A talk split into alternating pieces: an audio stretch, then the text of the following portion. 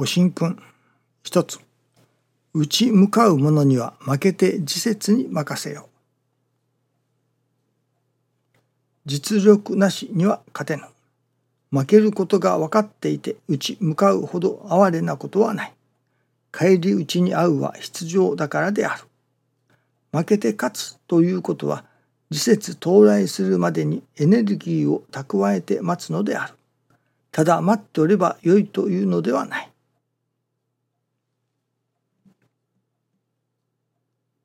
この師匠の身にご理解。ただ待っておればよいというのではないと。ここが気にかかるところですね。ただ待っておればよいというのではないと。何かをやはり私どももさせていただかねばならないということでしょうね。それはやはり信心してということになると思いますね。ではその信心してとは、この神様の信心とは一体どういうものだろうかと思いますけれども、この信心、神様、天地金の神様との間柄というのでしょうか。それを今朝はお気がけに、この神様は恋神様だといただきました。恋神様、恋の神様というのでしょうかね。ある先生は神様と私どもとの間柄を商売人に例えて、そのお店のご主人と番頭さんというそういう間柄で説かれる先生がおられますね。それはその先生の神様に対する感覚と言いましょうかね。そういうものだと思いますね。一方、私の師匠大坪宗一郎氏は、夫婦関係、男女の中の夫婦関係のようなものだとも教えてくださいますね。そして師匠は、これなどはなかなか言えない言葉だと思うのですけれども、神様が臨機なさるという表現をされますね。臨機、いわばやきもちですね。神様がやきもちを焼かれると、その師匠が神様以外のことに心を向ける、目を向けたりすると、神様がそのことに臨機されるということなのですね。その男と女の間柄、付き合う者の間柄、そういう感覚なのですね。またある先生は、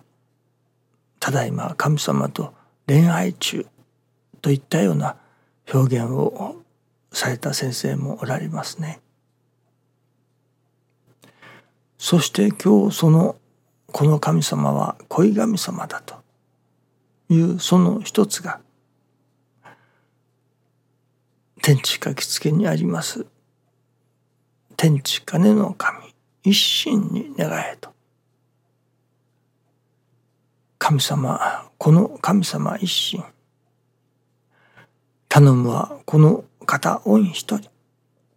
と定めると、すぐおかげがいただけれるというご理解もありますね。いわばこの神様一人だと、御一人だと、これなども恋神様と言われるところに相通ずるものがあるように思いますね。その他の神様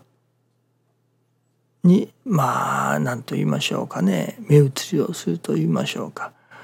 あそこの神様、ここの神様とお参りをする。そうすると神様がやっぱり臨機されるといったようなこともあるのかもしれませんね。またこれは何も神様に臨機されるということばかりではない。私どもがそれこそ頼むはこの方御一人と心を定める。それが定まっているようで定まっていないことがありますね。この神様におすがりする。この神様はお一人だと、その神様に一心を立てているようであって、実は他にも頼っているものがある。それは何かというと、ただ他の神様というばかりではない。そのある時にはお金に頼ったり、ある時は人間関係に頼ったり、それこそ人に頼れば腹が立ち、神に頼れば比例が立つと言われるような人様に頼っておったりいたしますね。それはお医者さんに頼っておったり、弁護士さんに頼っておったり、まあ誰かに頼っておるというようなこともありますね。それであったり、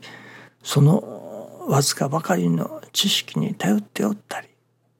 物や機械やお金やその人間関係というのでしょうか、そういうものを頼りにしていることがありますね。いわば神様以外のものや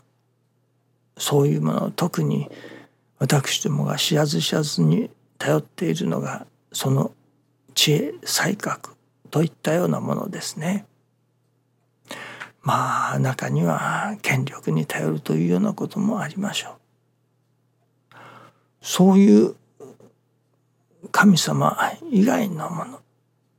神様一心と頼っておると言いながらお薬に頼ったりいたしますね。それこそ運動をしなくちゃいけないと、健康管理は運動からだといったような、それこそ神様以外のものに頼ろうとする。師匠は健康管理は愛着理念をする他はないと、いわばそれは神様におすがりするしかないのだと教えてくださいますね。その私どもが神様一心とすがっておるようであってすがっていない、それは別のよその神様にすがっておるわけではないけれども、神様以外の知恵、才覚であったり、薬であったり、お金であったり、